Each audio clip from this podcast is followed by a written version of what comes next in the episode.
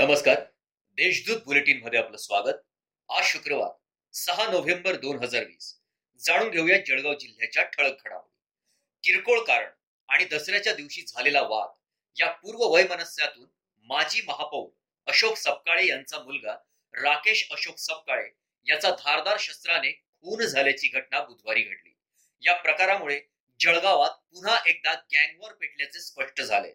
दरम्यान गणेश सोनवणे व विशाल साळुंखे या दोघा आरोपींना अटक करण्यात आली आहे. लक्ष्मी कन्स्ट्रक्शन लिमिटेडचे ठेकेदार औरंगाबाद आणि महानगरपालिका आयुक्त सतीश कुलकर्णी यांनी संगनमताने घनकचरा व्यवस्थापन निधीत भ्रष्टाचार केला असून याबाबतची संपूर्ण कागदपत्रेही आपल्याकडे असल्याची माहिती शिवसेनेचे नगरसेवक प्रशांत नाईक यांनी पत्रकार परिषदेत दिली आहे. दरम्यान ही कागदपत्रे आपण राज्याचे नगरविकास मंत्री पालकमंत्री यांच्यासह निरी या संस्थेकडे दाखल करणार असल्याचंही त्यांनी स्पष्ट केलं जिल्ह्यात सद्यस्थितीत कोरोना साथरोग आटोक्यात येत असली तरी अति पावसामुळे नैसर्गिक आपत्तीसह शेती उत्पन्नावर परिणाम झालाय.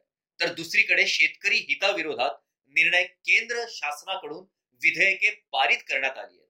यातून कष्टकरी शेतकरी उद्ध्वस्त होत आहे केंद्र शासनाने पारित केलेल्या विधेयकांना विरोध असून ते रद्द करण्याच्या मागणीसाठी लोकसंघर्ष मोर्चातर्फे बेमुदत धरणे आंदोलन करण्यात आलं. दरम्यान रात्री उशिरापर्यंत प्रतिभा शिंदे यांच्यासह आंदोलक जिल्हाधिकारी कार्यालयासमोर ठाण मांडून होते. शहरातील रंगकर्मी व रसिकांसमवेत अखिल भारतीय मराठी नाट्य परिषद जळगाव जिल्हा शाखेतर्फे मराठी रंगभूमी दिन कोविड संदर्भातील सर्व नियम पाळून उत्साहात साजरा करण्यात आला. यावेळी महाराष्ट्र शासनाकडे भरीव निधीची मागणी करणार असल्याचे ऍडव्होकेट रोहिणीताई खडसे खेवलकर यांनी स्पष्ट केलं. जिल्ह्यात गुरुवारी पुन्हा नव्याने बासष्ट पॉझिटिव्ह कोरोना रुग्ण आढळून आले यामुळे जिल्ह्यातील एकूण रुग्ण संख्या त्रेपन्न हजार चारशे एकवीस इतकी झाली आहे. गुरुवारी दिवसभरात एकाही रुग्णाचा मृत्यू झालेला नाही. जिल्ह्यात आतापर्यंत एक्कावन्न हजार पाचशे चार रुग्ण कोरोना मुक्त झाले. यातील चौऱ्याहत्तर रुग्णांना नुकताच डिस्चार्ज देण्यात आला आहे. सध्या सहाशे अठ्ठेचाळीस रुग्णांवर उपचार सुरू आहेत. या होत्या आजच्या ठळक घडामोडी.